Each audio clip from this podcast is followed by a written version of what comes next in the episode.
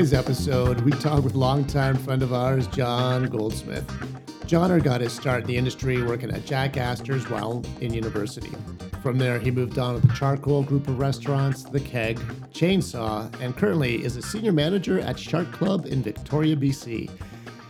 John gives us his perspectives on the pros and cons of working for a corporate versus independent business, and we also talk about some of the fun times that happen when you're working in the industry. Enjoy the show.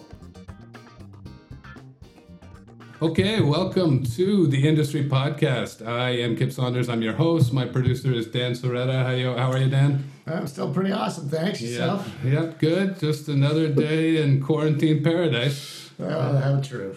Yeah, it's getting uh, it's getting scary out there. A lot of places where we don't know if they're gonna places closing down. There's places that are we don't know if they're gonna bother opening back up once with the uh, stay-at-home orders are lifted. So not a not a fun time to be in the service industry. But look at it this way: at least, I mean, could be worse. You could be frontline workers who are putting their health at risk all the time. So yeah, we shouldn't be bitching and moaning until I'm out in the street wearing a barrel for a tuxedo. Uh, okay, we have a great guest for this uh, Mother's Day edition of um, the Industry Podcast. Uh, John Goldsmith, all the way from Victoria, BC, a good old friend of ours. Not old. Hey. how you doing, John? I'm good. How are you doing? We're doing all right. Yeah. How are things in Victoria? Good weather? Yeah, we've had some great weather here. We've been pretty blessed. It hasn't been as cold as it's been in Ontario. But um, so yeah, the uh, my social distancing time was was okay, but um, yeah, I guess as good as it can be. Mm-hmm. Um, so you're uh, you were mentioning to me before the we started recording that uh, you are back to work a little, little bit now, sort of doing takeout at the restaurant you're working at now. Yeah, I, I manage a Shark Club, which is um, it's a chain. Uh, it's owned by the same company that owns like Moxie's and um, Rockland and Rockford Grill. Um, it's called Northland Properties. Um, so yeah, we did close down for about three weeks with no um, doing no takeout but we uh, reopened last week. Um, obviously, doing things like skip the dishes, DoorDash, and then uh, we're doing the 50% discount for frontline workers. Uh, so it's been actually really good the last week and a half. So it's been a lot of work getting the place kind of back back going. But uh, yeah, we've enjoyed it, and uh, it's good to see people supporting um, the local businesses for sure out here. Yeah, good. Uh, okay, so we will get into uh, everything you got going on at the new joint. But uh, before you went out to sunny Victoria. You were back back in our neighborhood of the woods in Kitchener Waterloo, and um, so we'll just we'll just jump right into like an early bio. You um, you are from Brampton, Brantford. Brantford, yes. Brantford. I always get those two mixed up. Uh, Brantford, and then you moved to Kitchener Waterloo for school. I did, I did. Um, so before I went to school, I played in a band for uh, a few years of my life, from about like 19 to 23 ish, um, which was a great experience. And I was, you know, traveling around and playing in a lot of bars mm-hmm. all across Canada. So it was a pretty cool, uh, cool job to have um, when you were that age. Um, but that did kind of fizzle out. The rock star life uh, just didn't didn't happen for me. So uh, obviously, I went to Laurier, um, and that's sort of how I got my start in the service industry. As many um, of us do, yeah. Yeah, uh, very similar. So um, basically, yeah, when I started going to Laurier, obviously needed a part-time job, um, and you know had you know obviously went a lot to a lot of bars and restaurants and thought it would be a, a good gig. So I kind of I pounded the pavement around just handed out resumes, but I didn't have really any experience. So I did what anybody uh, would do is I you know fabricated my resume slightly right. so I could uh, get, a, get a job. but yeah, I was lucky enough. I got my first serving job at um, at Jack Astor's. Uh, it was in Kitchener. I think there's still one there that moved locations, mm-hmm. um, but it's the one in the mall down there. But um, yeah, I went in and I got my first job there, which was it was a really good place to start. Uh, never having worked in a restaurant before, uh, they obviously have a pretty good uh, training program. Those most of those corporate places do. Uh, right. So it was pretty thorough. So it's really good. Uh, uh, and we, we had somebody on here previously who worked at Jack Astor as well, and we were talking about how um, it's a good training ground because you really they really nail in the basics like steps of service and um, like how to organize your time. Very much so. Yeah, it's honestly uh, for people who want to get into the industry and um, who don't have a lot of experience in the industry. I like recommend like obviously at corporate places they'll they you know they take a chance on people. They can kind of mold them into the serving the way that they want to. So mm-hmm. I was uh, I was just as fortunate enough to get start there, and I you know I'll always remember um, working there because it was a really good place to start for me. And like you said, they did hammer in all those like steps of service and things like that. So and it was you, a good um, start, but so that's your first, and that's your first time behind the bar as well, correct? Yeah, uh, that was my first. So I started out as a server there, um, and then I eventually, after working there for I think about eight months to uh, ten months, I got my uh, got to get behind the bar, which was like you know everybody kind of wants to do that. You know when you serving was good, but that, I did get mm-hmm. behind the bar there, so that was my first foray into bartending, and it was good there. Like they train their bartenders really well as well. Mm-hmm. So uh, yeah, that was my first foray into bartending as well. And what's the kind of like? So you've worked in some other um, uh, different different types of bar setups for sure, but um, the type of cocktail drink you're making most of the time there is what? Well, I mean, I feel like places like that, they always do so. They have their own sort of um, they have their own variation on classic cocktails. So it'll always be like, you know, like a Long Island iced tea, but they'll change the recipe slightly. So it'll have a variance in it. So like, Jack um, and then they had a lot of obviously Jack yeah. Astor's like, yeah, I gotta remember the name of it. Yeah, it would be slight variation on a regular cocktail. So making a lot of stuff like that. A lot of frozen drinks as well that they did, you know, like uh, different styles of Bellinis and margaritas and things like that. So pretty and people are um, Sorry, uh, people are are they generally ordering off the cocktail menu? Then you're not getting a whole lot of people coming in asking for like a sidecar or like something off menu, right? I mean, it was a long time ago when I was working there. It was about 15 years ago. So yeah, they had their whole cocktail menu, and like you know, they train their servers to sort of like point your attention and right. have a feature sort of drink every month.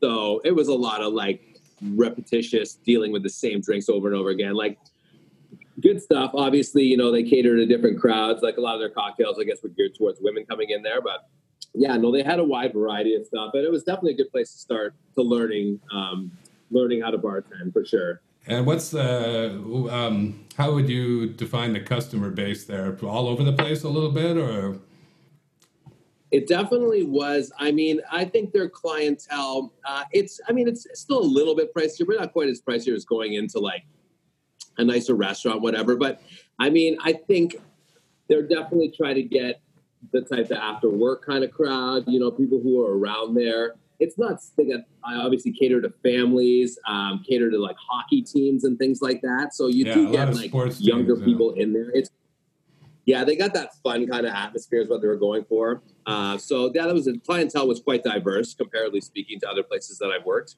And did you um, were you involved in any um, birthday songs? I, did have to sing. that. knew you were gonna. uh, oh, man. Hollywood worked there. They always said, "Yeah, that was during the era of the song." So yeah, we definitely had to do some singing. Oh. Uh, you just kind of like, yeah, it was. I dodged that bullet throughout my career. I don't know how, but yeah. Yeah, I, I don't even understand. Like, what for, if you're the customer in a situation like that, isn't that just uncomfortable for you? Like, I guess the people that you came out with get a kick out of it because you're embarrassed. But that's sort of a weird thing to do for your birthday. Let's see if we can embarrass the fuck out of this person. yeah, it definitely is. I don't know. It's their thing. Like, I mean, obviously we're talking about like corporate places and they all have their sort of like gimmick or, yeah. you know, their style. And that's just like one thing that like, you know, places like that are like known for. So yeah, they bring people in to slightly embarrass them, but and also the staff gets to be embarrassed. But after a while, it's just becomes second nature. Yeah, you don't care um, anymore. Definitely did, not, definitely did not fucking enjoy it. That's for no. sure. But I, I just never really understood that whole concept. It's like the whole thing about the birthday. It's like we're gonna try and embarrass this person. Then as you get older, it's like okay, we're gonna try and get them so wasted that they throw up everywhere and have to go home and pass out early. and I'm like, what? How? Like but when I was a little kid, people just came over and gave me presents and shit. Like now, now it's like they're trying to humiliate me and physically injure me. No, that, that's yeah. just growing up. Just growing up. Yeah. hey, I'm yeah, curious. definitely. You know, after a year of that, I was sort of like ready to be like, yeah, like I said, a great place to start um, my uh, my career in the industry. And like I was in school, so it was like what they call like a weekend warrior sort of situation. Mm. Um, and definitely really enjoyed it. Got to meet a lot of people, but like after a year of singing those fucking songs, I was like, let's get somewhere else. Yeah. Hey, out of curiosity, do you remember what the uniform was you had to wear back then? And back then, oh, back then we had these shirts, and you had to like draw on them with like that, like, um, it's sort of like an, um, Like a Oh, glitter yeah. marker almost. Yeah. it's not not a marker, but it's like a paint that dries on, right? yeah, yeah, yeah, yeah. Design like It's almost like nail polish. amount- Yeah.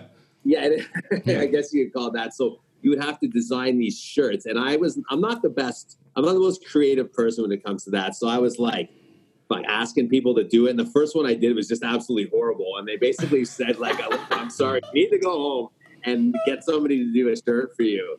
Um, so, yeah, it was pretty fucking bad. And like I remember making them like every so like six months. They were like, you need to have a new shirt. So I mean, I was in school and like it was my part time job, and I remember like you know putting these shirts together like last minute, and the ink wasn't completely dry, and it would smudge, and there'd be like these paint smudges all over these shirts. So so you're um, with the exception of like the basics, because obviously that's your first job. You're learning pretty much everything for the first time at that point. Was there something specific that you feel like you gleaned from the experience there that you didn't get at other places that you moved along, or is it just you just getting your fundamentals down there? Well, I mean, I you know I didn't know at that time that that was going to be what I'd be doing for a long time. Obviously, Right. like I had like was in school, I had other like um, so I was like, this is a good you know fun gig. And after I did it for a year, I was still had still a couple years of school left, so I went somewhere else. But I think. I guess to answer your question, the best is that I definitely did take a lot of fundamentals of working in a restaurant from that Mhm. place, and that's that's what I would remember. I mean, obviously remember like the good people that I work with.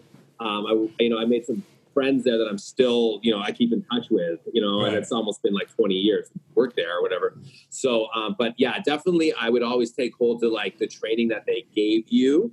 Um, being green, I mean, I didn't catch, I caught on, but I mean, there were some nights when I first started where like, it was a bit of a bit of disaster for sure, right? So, but, Well, you, uh, you, yeah, you're, you- you're taking a uh, like big sections and a high rate of turnover as well, right? But the, what I find with working with those kind of places is once you get those fundamentals, they're like muscle memory for you, right? Like, that, like you get Yeah. that at those, at those first spots, and then it's like as you move along in your career, you, you don't even have to think about steps of service anymore, or like how to organize your time or what order to do things in. It's just part of you, right?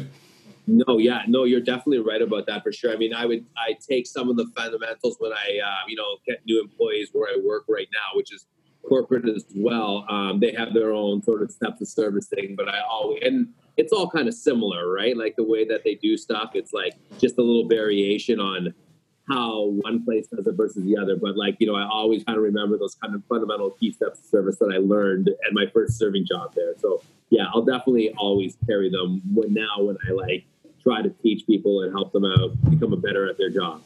Right. Okay, so from uh, Jack Astor's, you then uh, your next step in the service industry is at the in the charcoal group, and they owned um, a bunch of different but slightly Yeah. similar restaurants in the Kid- Kitchener W Kitchener Waterloo region. Um, so you you uh, you worked at several of them, right? I did. I did. I was uh, so uh, when I uh, left Jack Astor's, I was uh, sort of what you like to call poached Yeah. by uh, a former employee who uh, who left to go work there, and uh, so he was sort of like you know told me about it. So I did go and I worked at Del Dente's. Um, I was still in school at this time, so it was still like a part time gig in the in the during the school year and kind of full time in the winter. Um, and yeah, I really have you know I learned a lot working um, for all three of those restaurants. I was fortunate enough to go and work upstairs, but I did work a lot of time at Del Dente's, um, both in like their dining room, on the bar, and in their private dining room.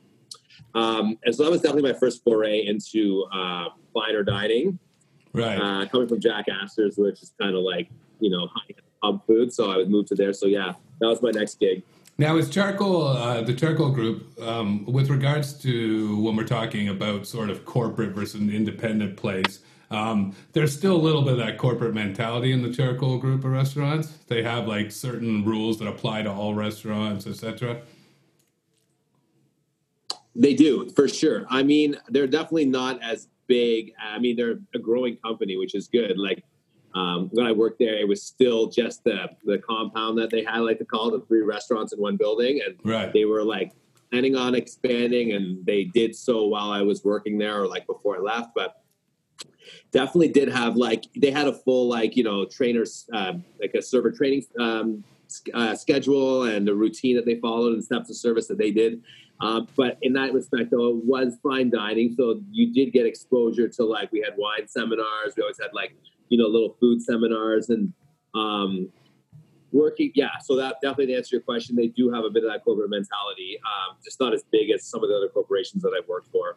So did you find um, a, a big jump in like what uh, in sort of the development of your service of your um, style of service, going from like a place like Jackass was more of a pub to like slightly into a more I would say would you call this like mid range fine dining sort of? I would call it mid-range fine dining for sure, Yeah. like a seven out of ten on the fine dining. yeah, yeah, yeah, yeah. Uh, yeah, no, for sure. Like, I mean, like, you know, obviously I said Jackass was my first job. When I moved there, it was my first sort of like getting into fine dining, finer, finer dining. And, Mm. uh, but I did, I learned so much working there. Like, um, I listened to your guys' first podcast and you guys were sort of talking about like people who do, um, this as their like livelihood, like they're in the industry as their job. Well, that was the first time I guess I was really exposed to like a lot of servers and bartenders who did that as their career, right? They were I was still in my early early twenties then, and then um, there was a lot of people who worked upstairs and even worked for me who were like in there, like who were later, like older, and they did this as their career. And you know they were very passionate about. And they knew things about cocktail, they knew things about wine. They had a sommelier. It's my first time working with a sommelier.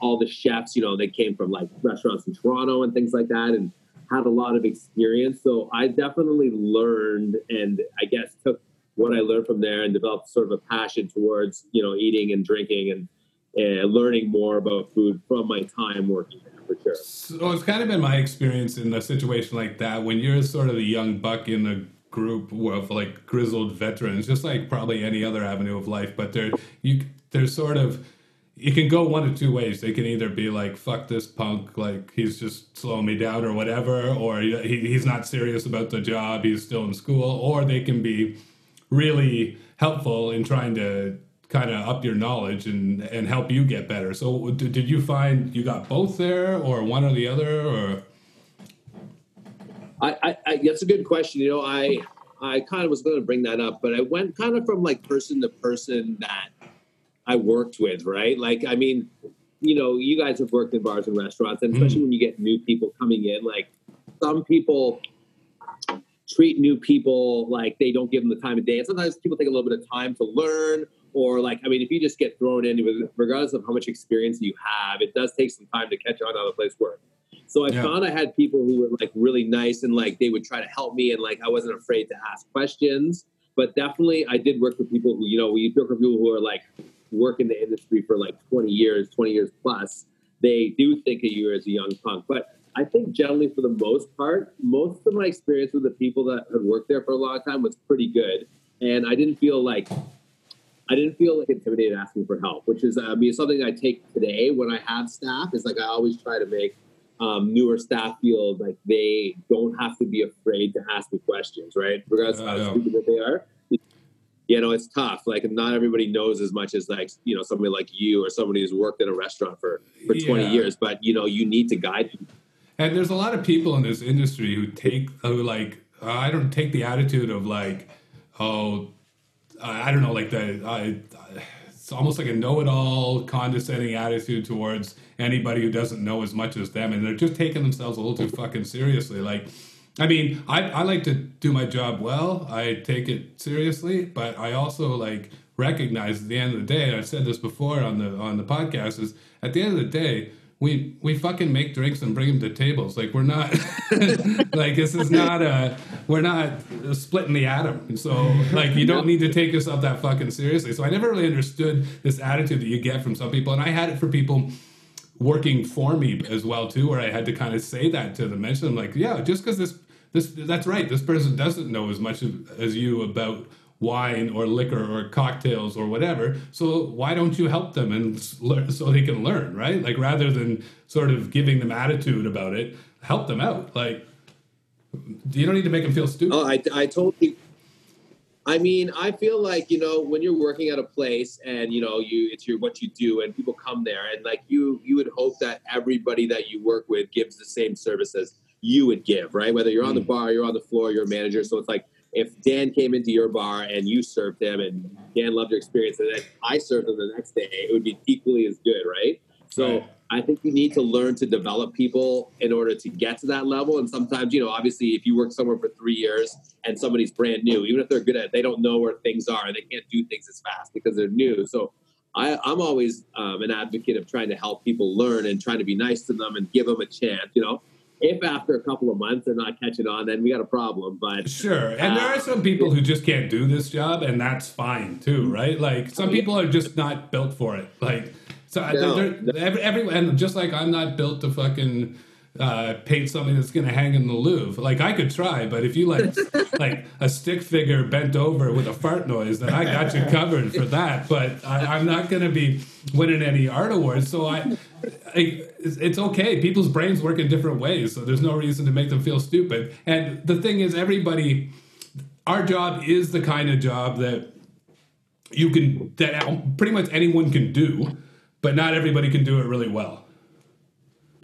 I agree. I 100% agree for sure. And like, I mean, it takes, there's type of people who like, they can fly by strictly on their personality, right? Like they can't be like, they might not be the greatest server ever, but uh, their personality goes a long way for them. And then there's other people who, you know, their personality isn't as strong as those, but they're just like fundamental. They never make any mistakes. They're always on top of the guests. You know, they, you know, they might not talk as much as other people. So but yeah, it does take a different a style of person to be able to you know do it and make it look effortless, I guess in a way. Yeah. Um, and then also be able to create a good experience for people because that's kind of half of what you do. Like you're kind of like we're in the people business, right? right. Like so in a place we're there to help. That's right. And so in a place like a Jackass or something, that's the type of place for people who are just kind of doing it as a side gig, not taking it that seriously. Whereas when you get into more of a charcoal group or like places that I've worked at or owned that there is a there is a level where some at some point you're like okay if this person's not going to take it seriously and really try and get better you don't have time for them right like as my, my my feeling is as long as they're trying though then help them but yeah. if you get the if you get the vibe at some point where it's just not important to them well then that's going to bring everyone's game down right no, you're right. You're right. You 100% agree. Uh, I mean, it's hard. Like, I mean, it's like a lot of times the training, like at other places I've worked more independent, like when we've hired somebody new, it's been like, let's fire them on the floor and see how they do. Mm. And if hmm. we don't need to help them very much, then they're going to be a good employee, which is like, hey, you know, some people are just like, feel like intimidated to ask for help. Um, but you definitely need to, like, I feel like being in management right now, like development is a huge part of what I do, right? Like developing people to like, to do what our brand wants and you know develop people so like they when anybody comes in there they're able to like answer their questions they're able to serve them properly right? And that's something people need to think about especially if you worked at a place for a long time and they hire somebody new. You know sometimes if you're not the nicest person that don't try to develop them or they don't dedicate somebody to developing people then it's going to be not a good experience because people are going to the guests are going to suffer because somebody's not been taught how to do things properly right. right Oh man, I've worked yeah. in places where I got thrown off onto the floor opening day of the place, and they hadn't even shown anybody how to use the POS yet. And I'm like, oh, like, how, like there's trial by fire, and then that that, that is just idiocy. But uh, yeah.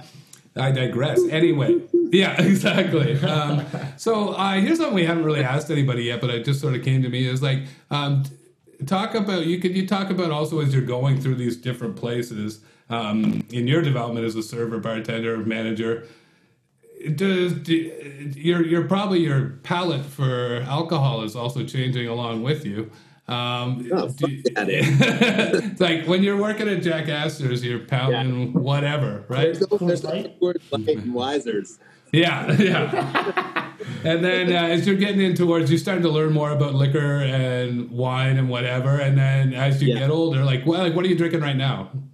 Well, um, living in Victoria, we are blessed enough to be very close to the Empress Hotel. So um, obviously, you own a cocktail bar knowing that they have a really quality Empress gin. So Yeah. I did pick up a bottle of Empress gin and I mixed in a little uh, gin soda lemon right now. So Right, and back at Jackasses, you were probably just um, hollowing out an, Yeah. ha- half an orange Yeah, juice like- container and and filling the rest up with Yeah, a lot of Smirnoff. Light, Yeah, a lot of Coors, Coors, Coors Light Niagara back then. And that Yeah. didn't change for a long time afterwards. But yeah, no, No. I definitely like. I mean, it's not just the places I've worked, but the people that I've been around, and also like uh, because of this industry, I definitely have like started, and my wife, of course, too, like started to travel a lot more right. and been around the world and got to try different foods and different alcohols for sure.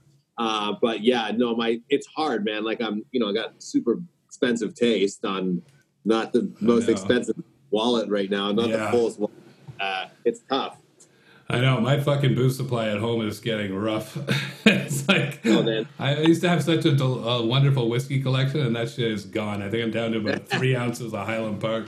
You got a lot of vermouth. I do as well? partially, Yeah, a blame, lot of vermouth. Yeah, I do partially blame you for getting me into better wine. Of you and Johnny for getting Yeah. into um, better wine and better cocktails. That's for sure. So, uh, but yeah, no, I mean, I once you taste the good stuff, it's hard to go back to the uh, to the swill. it is. Yeah, but no, we're we're in a, a new world right now, my friend. So you just today Oh, I, yeah, had, no, I had a fine. PBR with dinner today. So Oh, good So, yeah, about we've had, we've had a couple, yeah.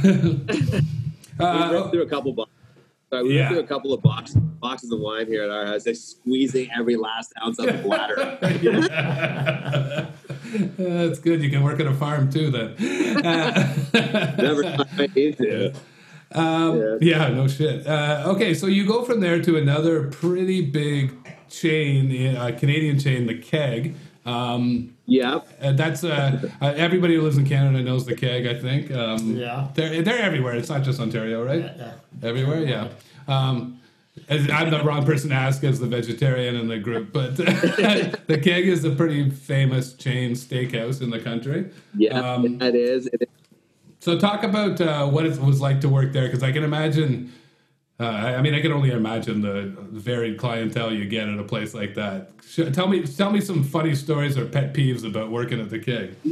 You know, I like I think I okay. So basically, like after I worked at the charcoal, I actually decided I was going to get a, like a real job for a while. So I worked at a law firm for a while downtown Toronto, and was living the downtown Toronto life before we get into the keg. And then uh, Yeah. it was really good for like the month, and I really enjoyed it. But after like one month, I was like, "Fuck, I can't work in an office." I just was like not enjoying myself, and that's what kind of drove me back into going into the service industry um, and realizing that I could probably make a living doing it. So after that, like finished, I moved back to Waterloo and I was at the charcoal for a bit, and then they opened up that the new keg in Waterloo. So I started there uh, a little while after they opened, like maybe like six months, eight months, and uh, it was good. Like I mean, I was I felt like I walked in there and I had a lot of experience and I kind of knew what I was doing. I probably had served for about five years um, in like slight, slightly fine dining, which the keg is as well. Mhm. Um, I mean, I really, I really enjoyed the team of people that I had working there. Like it really, especially like near the end of when I was working there, like I made some really good friends there. And um, uh, I mean, it's the keg is like a, it's like a steak factory. Like basically, Right. it's just like they're getting in, cooking it, just like it's like an assembly line, right? Mhm. Um, and you know, I don't want to say anything bad, but it's almost like you know, when you're behind the scenes, they they sell the keg a certain way, and it, it is. They have good quality meat and things like that, but it's just like a steak assembly line. Right. Um, but they definitely have. Um, they have their. way- They have their way. They, they have their way of doing things, like you know, like any other place too. I, I guess I was fortunate. The keg I worked at was a little bit more laxed than uh, than other kegs, from what I hear. But um, yeah, I don't really have anything bad to say about my time there. That's I had some issues with the management at the end, but other than that, yeah. Um, and okay, well, let's just talk about that for a second. Like, because we've all been there as well. I don't know if we've talked about it a whole bunch on this show yet. Uh, we talked a lot uh, to managers and deal about managers and dealing with your employees, which we'll get into with you as well. But what's uh, talk to me a little bit about some of the conflicts you can have with uh, sort of middle management in a, in a place like that. Well, I mean, like I think, like obviously, like I'm as a corporate manager right now, you know, we are like oh man, I don't want to shoot myself in the foot on these comments. well, I'll just say as much as you feel like you can. yeah, no, I mean, toward it was like obviously like you know they're doing their jobs and sort of like you know making sure people are on time. You know, like your uniform is like pressed properly and things like that, which I understand and like aesthetic is a huge part of that, right? Like if you're working in a more independent place, I think if you know somebody's like a couple minutes late here and there, and like you know, it's not like the end of the world, things like that. There, it's like the end of the world, right? Like, you know, I'm I, like in a corporate place, they they try to do that where I work too, right? And I, am kind of lenient. Um, I don't. Hopefully, nobody that's my boss is listening to this thing, but I feel like I as those corporate, like I mean, if you're like, oh, they'll send somebody home because their shirt is impressed, or like, right. you know, stupid like that. Like aesthetic is part of it. I get it, but you know, and you know, I got when I worked at the keg too, like it was a lot of people. Like you know, we had a really good crew, so there was a lot of partying going on, right? It's an mm. unavoidable in the industry, right? Right. And uh, at that time, I was I was living on my own. I had like my own place, and my place was like you know it was like party time. They're like oh, after work, everybody always came to my place, or after the bar, we always had people there, right? And I was always a person who went to work and always got to work on time. But there were occasions where you know, staff would call in sick in the morning, right? And like, right. like some girl put a picture on Instagram that they were all like having drinks at my house or right, on Facebook. Right, and I'm right. just be like, hey, why is uh you know this person not here? And I'm like, well, I don't know. And they're like, well, you know, they put a picture on social media that they were all at your house last night or something like that. Or like, I they told somebody they were going to your house. So I ever heard that like you guys were all going out last night. And I'm like, well, yeah, well, I can do whatever I want my own time. And I felt like a little like I was the center of the epidemic. Like the scapegoat a little bit, yeah, yeah. Well, you know, it's funny. Actually, both of you guys have run these sort of uh, rackets, late night parties, running party dance. I don't know if running. Maybe that's the wrong way to put it. but uh, uh, we had. Um, both uh, Dan's house and your house were places that uh, if you walked in there at like say 4 a.m. on Saturday morning, Saturday morning, 4 a.m., you're going to find people from like seven or eight different restaurants or bars all, all, in one place enjoying um, the uh, uh, several alcoholic beverages and the Lots things that the things that keep keep you going till four in the morning. you know, I was thinking about that time and like I live by myself and I was you guys were obviously asking me to think of some funny stories. And yeah. so I lost my key for my house, right? So I had like the front door of my house. So I and I didn't really get along with my landlord that well. And anytime I called him like to fix something, it was always an ordeal. So I basically just was like, I lost my key, and I was like, you know, I, I don't need a key. So the, the front door of my house was always open. So like literally, there was countless times where I would come home from work and I would maybe say to somebody, hey, let's go for some drinks. And I would just walk in and there'd be people in my living room. They're like, hey man, what's up? And I'm like, no call, nothing. Like people would just know that they could yeah. walk into my house. And so it became like this. I mean, like Dan's house. Um, just sort of like a, you know, hey, you know, you can do whatever you want, right? Like I remember, like I was thinking about the first, the first time, like one of the third dates I had with my now wife, and uh, we had gone out a couple times, and I said, hey, you know what? You want to come over for uh, for dinner, and I'll cook you dinner. It was like the day after Valentine's Day, so she agreed to come over like six o'clock. And so the night before, we all worked. Um, and somebody was like, "Hey, you want to go for a drink? Everybody's going out." And I'm like, "You know, I got uh, a date tomorrow night. I'm going to try to clean my house."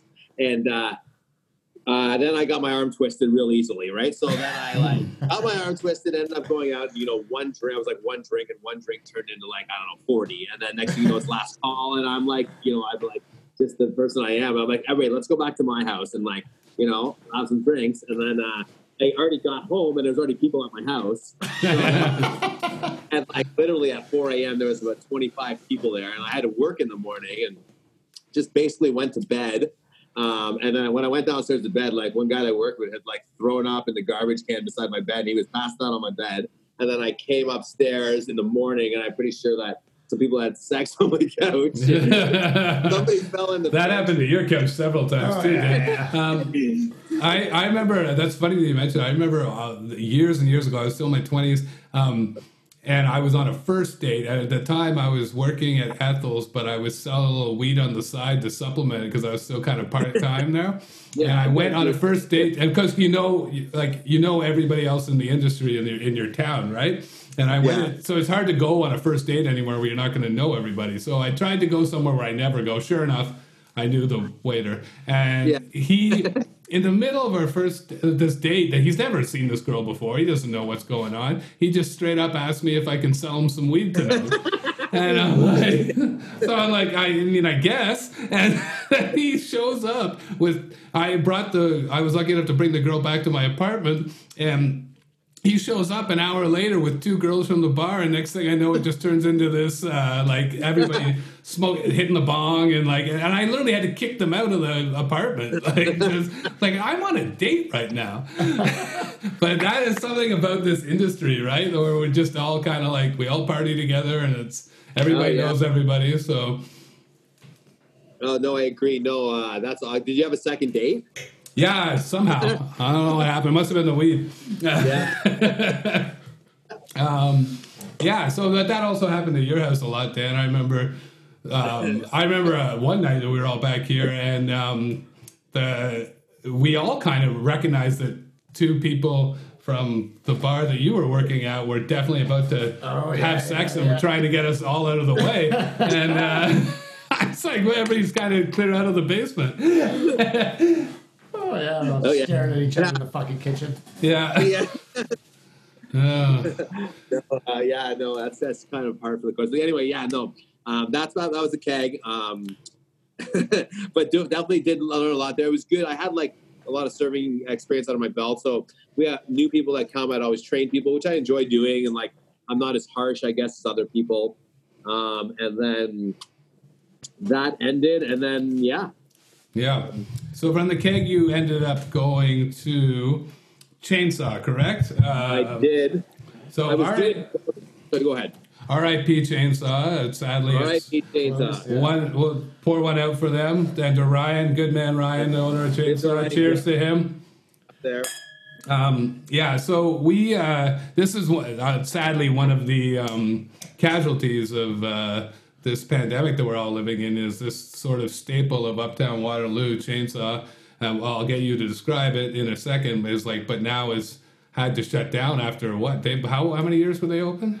Um, I started 2009. I started there right when they opened, so, So, August yeah. 2009. So, So yeah, almost yeah. So 11 yeah. years. 11 years. So, yeah. And then th- th- these are the things that are going to, we're going to keep hearing stories like this, and it sucks. Like, this is just a shitty time for bars and restaurants. So, people, when we get to the other side of this, please don't forget about us. You, we're really going to need your support, the ones that are still Please, standing. please. um, okay, so let's talk about Chainsaw Night because this is, must have been quite a culture shock after pretty much being on a semi fine dining trail in, in, in your career path at this point. What makes you decide to go to? Well, let's describe Chainsaw first. Okay, so for those of our listeners, I'm sure most of them Yeah. know it. The chainsaw was um, a student watering hole, I guess you would call it, Mm. uh, famous for its karaoke and live music and uh, cheap food. Um, it's so yeah, it used to be the, called the Silver Spur, um, and then it shut down for a while. Then obviously Ryan Good, uh, a good friend of mine and partner and my boss, and he bought it I think in 2009, and um, I started out there just as a part-time bartender. Um, obviously, our good friend John Kent was uh, managing the place when it first opened.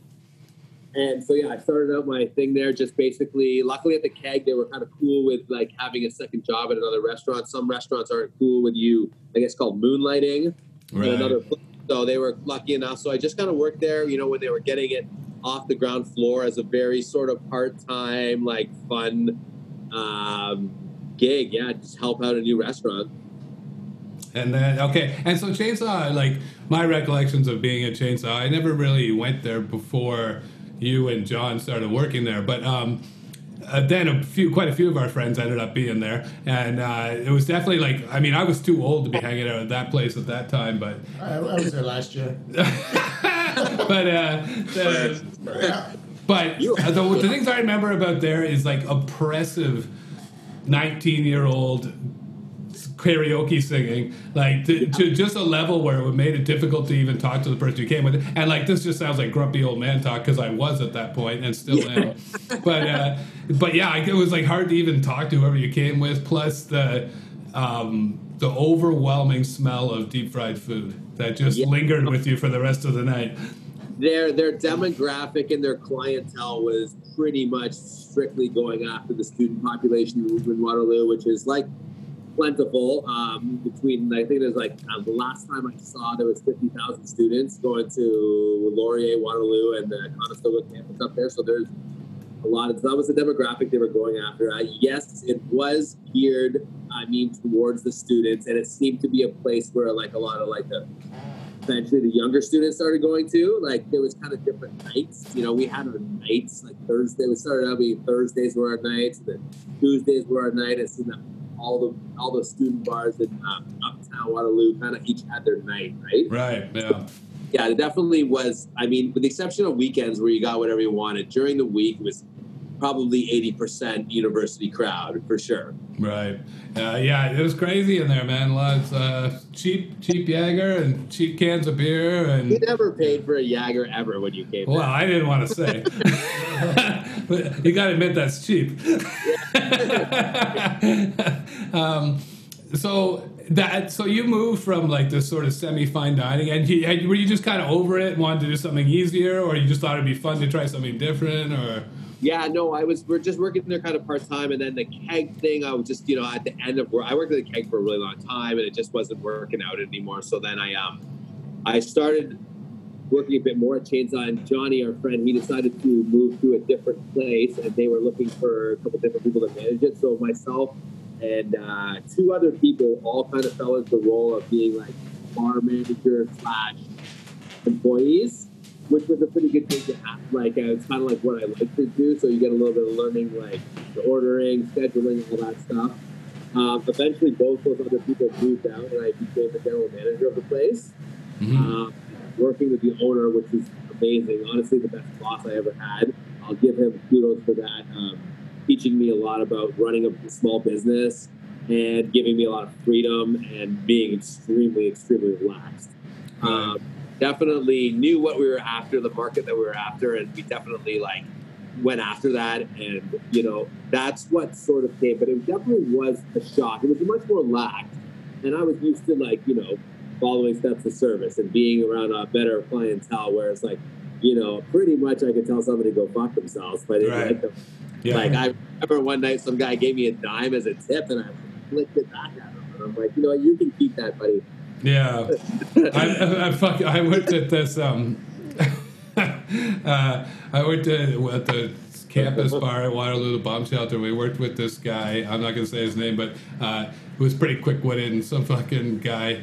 Um, flipped a quarter onto his tray after he dropped his uh, drinks off and was like, here's a here's a quarter, quarter. Go tell your mom. Go call your mom and tell her what a good job she's doing. You're doing. And he said, even just without missing a beat, he goes, actually, I'm going to call your mom and tell her to teach you some fucking manners. that's awesome. perfect. But uh, what's what's the um, so that's kind of like you're just doing fast turnover, almost like nightclub service at that place. Yeah, no, it was. It was um, definitely like uh, get them in like the the window of opportunity for revenue there was like, I mean, if they were open, let's say like, I don't know, 30 or 40 hours a week, they probably get like 80% of their revenue within like a seven to maybe a 12 to 14 hour window, right?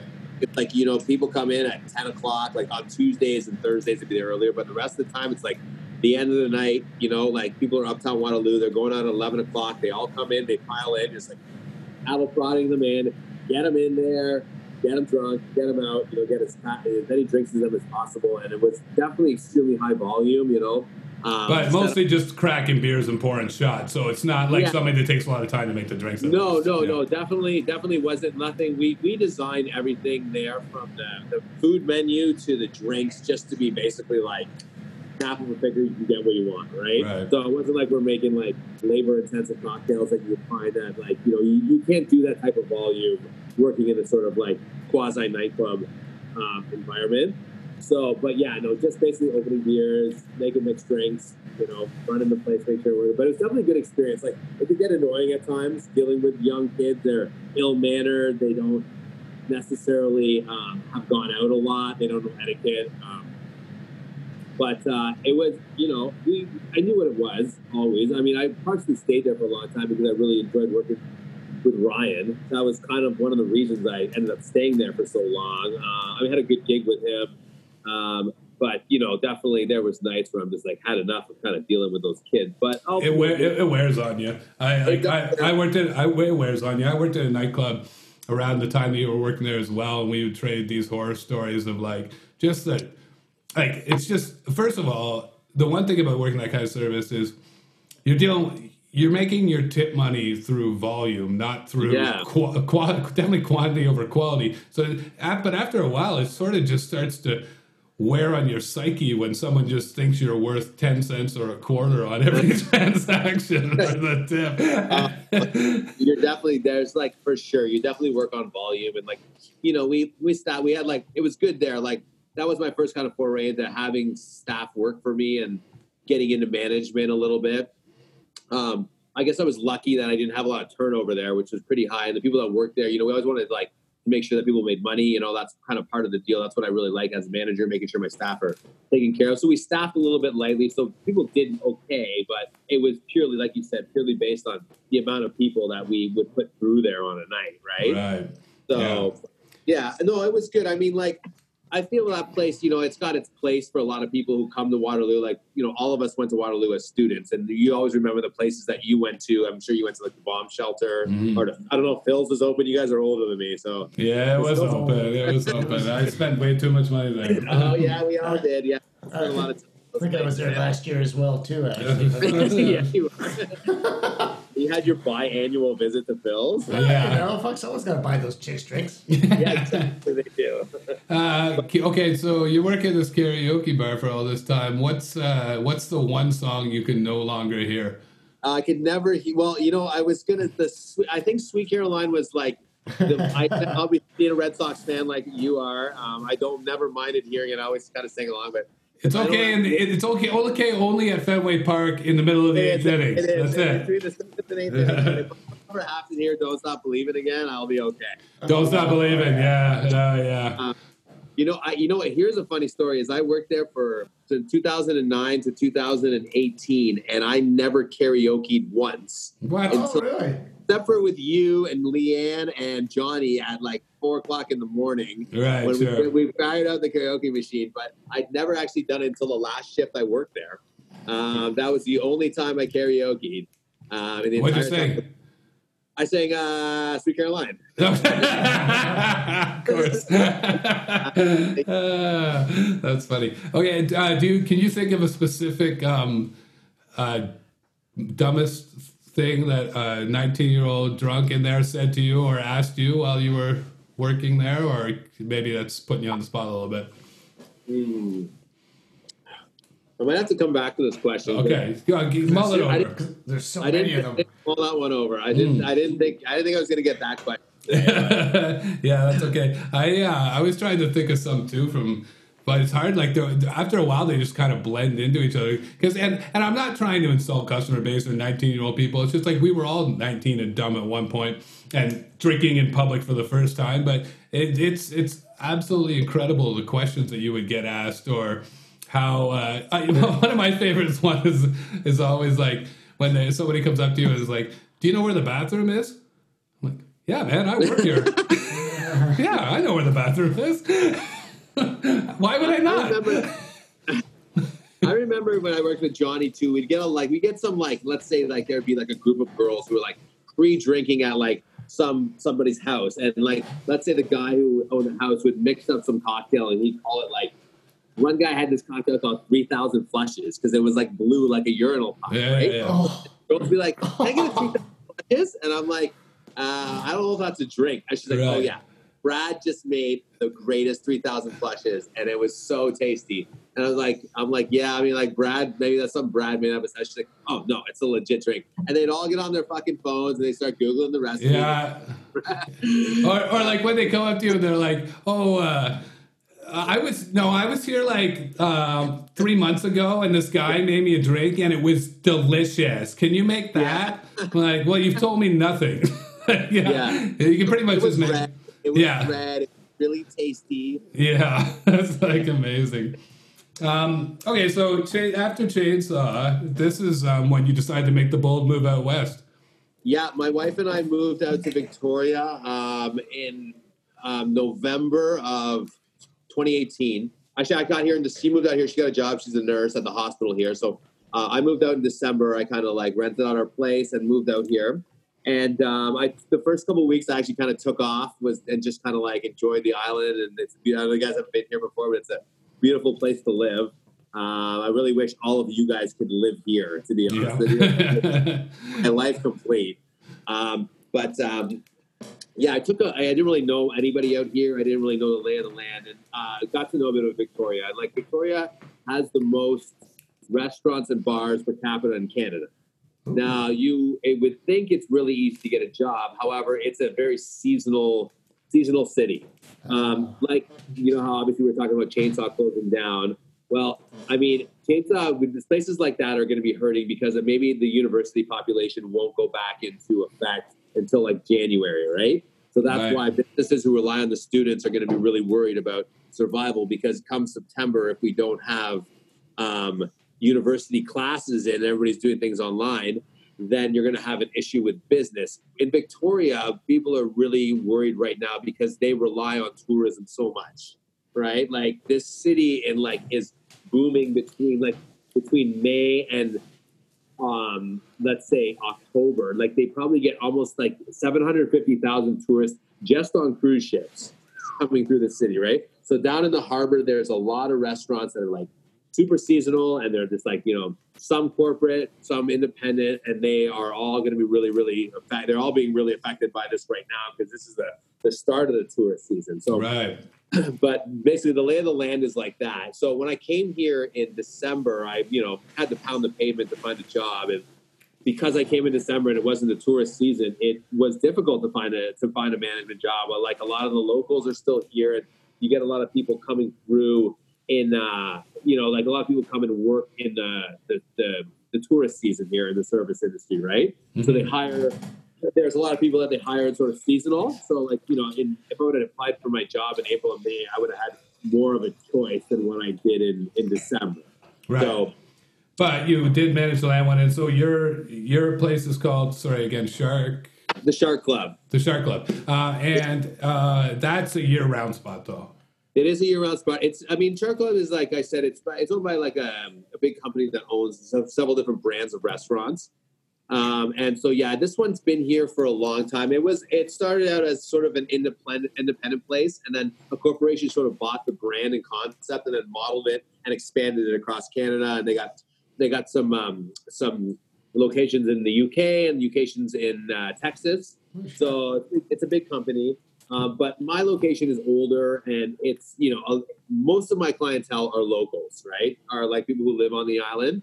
I do have a lot of girls that work for me who like they're they have two jobs, right? So during the rest of the year they work with me, but during the tourist season they work at some of the places down in the harbor and the marina that Right. are more tourist driven, right? So Sure, sure. And um, okay, so uh, you were saying that this is owned by a corporation. What are some of the other, uh, any of sort of any of the other bars, restaurants, sort of big names that people would know about that this corporation owns? I, well, um, Moxie's is their biggest brand. All that right, you mentioned that. Yeah, Yeah, yeah, yeah, they own a rock. They own one called the Chop Steakhouse, which is very similar to the Keg. yeah. Uh, they own all the rights to all the Denny's in Canada. oh, Really? They, yeah, their big thing is they own a, a chain of hotels called the Sandman Hotels. So Okay. Sandman, there's a few in Ontario now, but they're very big at the West Coast. Like it's a more of a West Coast company. I think they started in like Alberta, or sorry, in Kamloops. And then, uh, but so most out west out here, like they have locations in like most major cities on the West Coast. Um, so every time you go to like a Sandman hotel, there's either going to be like a Shark Club or a Chop or a Moxie's attached to it, right? right. So they had the property development and things like that. So this is definitely the biggest company that I've ever worked for.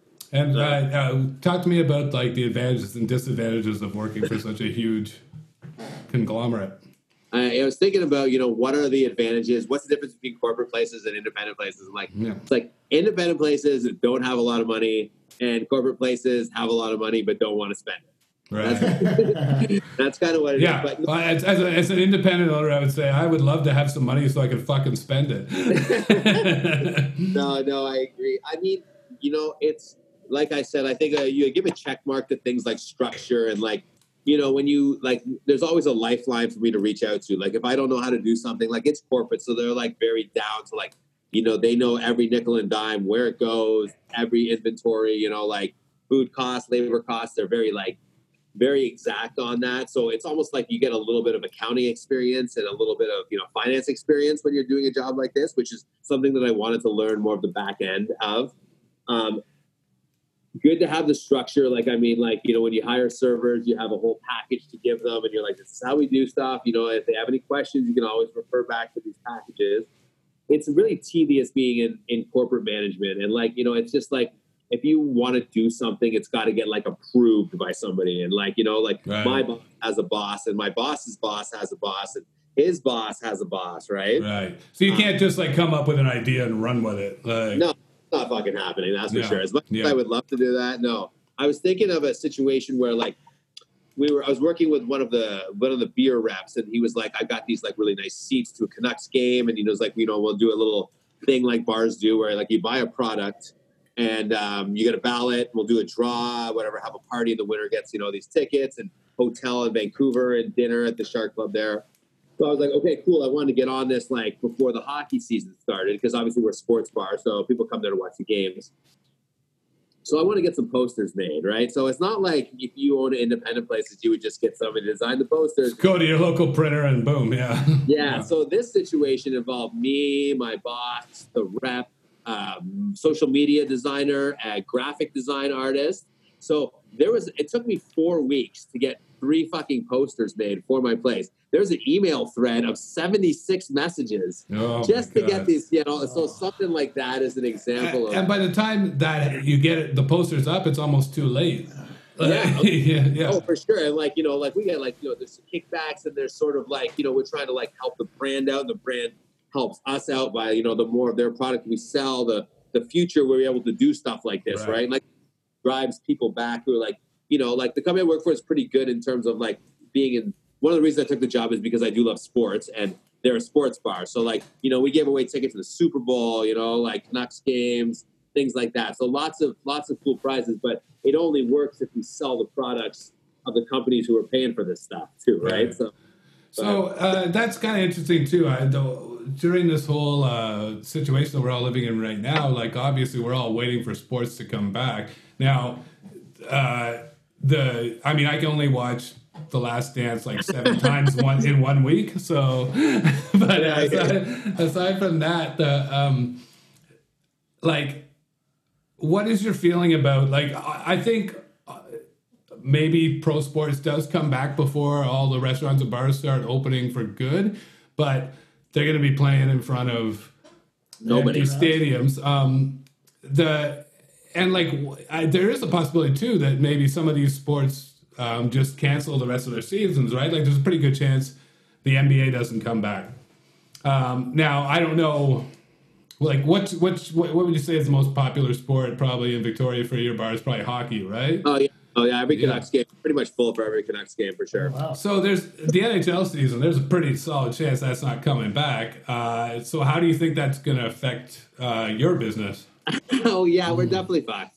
Um, Well, I mean, you know, like we opened for last week when they canceled pretty much everything, and it was like, you know, like we like, you know, have a calendar, like, you know, we show everything. Like we're full on sports bar, like, you know, like any, like a Wilder Fury boxing fight, you know, Rams for, you know, a Mm. UFC fight, um, NHL, and like the Raptors um, winning the championship. We were packed every night during the playoffs last year, right? So we're definitely um, event driven place, right? Like some other shark clubs are a little bit bigger, so they have a crossover between being a uh, sports bar and also being a nightclub. Uh, where my location is primarily event driven, where it's like you know people come out to watch the game, you know, get some beers, blah blah blah, right? So that's our clientele, and it's good, you know, like the Canucks were doing really well, the Raptors were doing well. We're relying on sports teams to help our business, right? They're, They Mhm. help revenue, and you know, like them not being if this is this doesn't go on, then we're, if sorry, if this doesn't go on, and sports are canceled, then you know it's going to be really really tough for us to like draw because that's what we are. Like you know, Right. we rely on like, like a lot of other brothers do. Like you know, Sure. there's no baseball this year.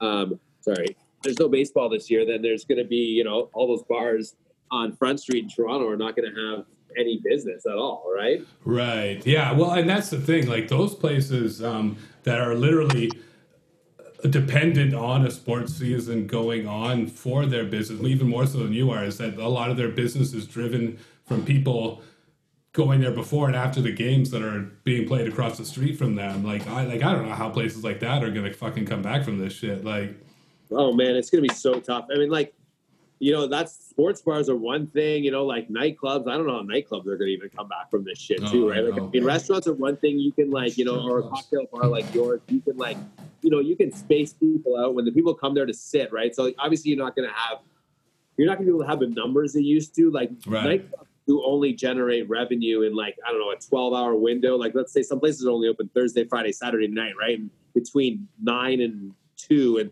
everybody comes there between 10 and two, right? So like they're not going to let, and they rely on the hordes of people coming in. They're not going to let that happen anymore. Oh, it's a it's a quantity game there for sure. Like Yeah. if they don't put 300 people in that place, but if they don't have like at least during their peak hours, say that's between 12 and 2. If there's not Yeah. 300 people in a place like that, in a, like a average sized nightclub, that they they're not they're not making their overhead. It's simple Yeah, as no. that. So yeah, I don't know. It's that's it's going to be very interesting, especially in our town here. So um, student driven. Uh, we don't even know when kids are coming back to classes. Like if they if they Yeah. start doing virtual classes or however it is, and the nightclubs in Kitchener Waterloo that are so dependent on the student clientele, which is probably why we lost Chainsaw. Same thing. It's like who knows when these kids are coming back in town, and they're definitely probably it's going to be a very long time before they're putting like a hundred people in a place uh, spot at the same time, right? So Oh, I, I totally, I totally agree with you, and I feel like you know, like Brian's decision is obviously his own decision to make. Like he's a businessman, and like Yeah. you know, he probably forecasted, um, you know, the future at least for the next little while of what's going on with you know bars and stuff like that. And especially like I, we were talking about earlier, is like bars and nightclubs in student towns, whether it's in London or in Hamilton or in Toronto or Waterloo. It's like they're dependent on the student population. You know, love them or hate the students, and like not just bars and nightclubs. Like think about all like the restaurants that are like are like small franchises that are close to the universities and those plazas, right? Where they're just like they probably make all their money to survive between September and April, and then you know, Mm. summer's really slow, right? So they but they just they make all their money in those time, and if it doesn't happen in September for them, what are they going to do, right? Right. Uh, well, yeah, it's sad to think about. Um, what's uh, let's try not get out here on a sad note. We'll start talking about some other stuff. Uh, what? Uh, uh, so you've moved. You've made the move from. Um, well, we talked to a few managers, supervisors on the show before, but mostly those people have also been behind the wood or on the floor at the same time. You're in a position now where you went from that kind of role where you were bartending but also managing uh, Yeah. to a point where you're just managing now. Is that accurate?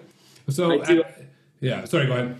No, I was no, no. I was just gonna say, yeah, definitely. Like that's my role. I'm definitely behind the scenes. I'm on the floor. I like being with the people. I like to like you know interact with guests. I like to help out my staff. Like I feel like I'm one of the, some managers. I feel like it just depends on the place you work. I think some corporate places they want managers to just sort of stand there and look like a manager, right? Like if you go to a fine dining restaurant, they don't want to see a manager helping bus tables or help, you know, like you know, deliver drinks and like that. And I'm like, I you know obviously we try to like do things like make sure labor is good. So part of that is like me being out there and helping the staff. So I definitely on the floor. Uh, but yeah, I'm a full on manager. I don't like necessarily like bartend unless it's like necessarily needed. Right. So, do you miss that at all, or are you pretty? You're at the point in your life where you're, you're pretty pleased with uh, where you're at.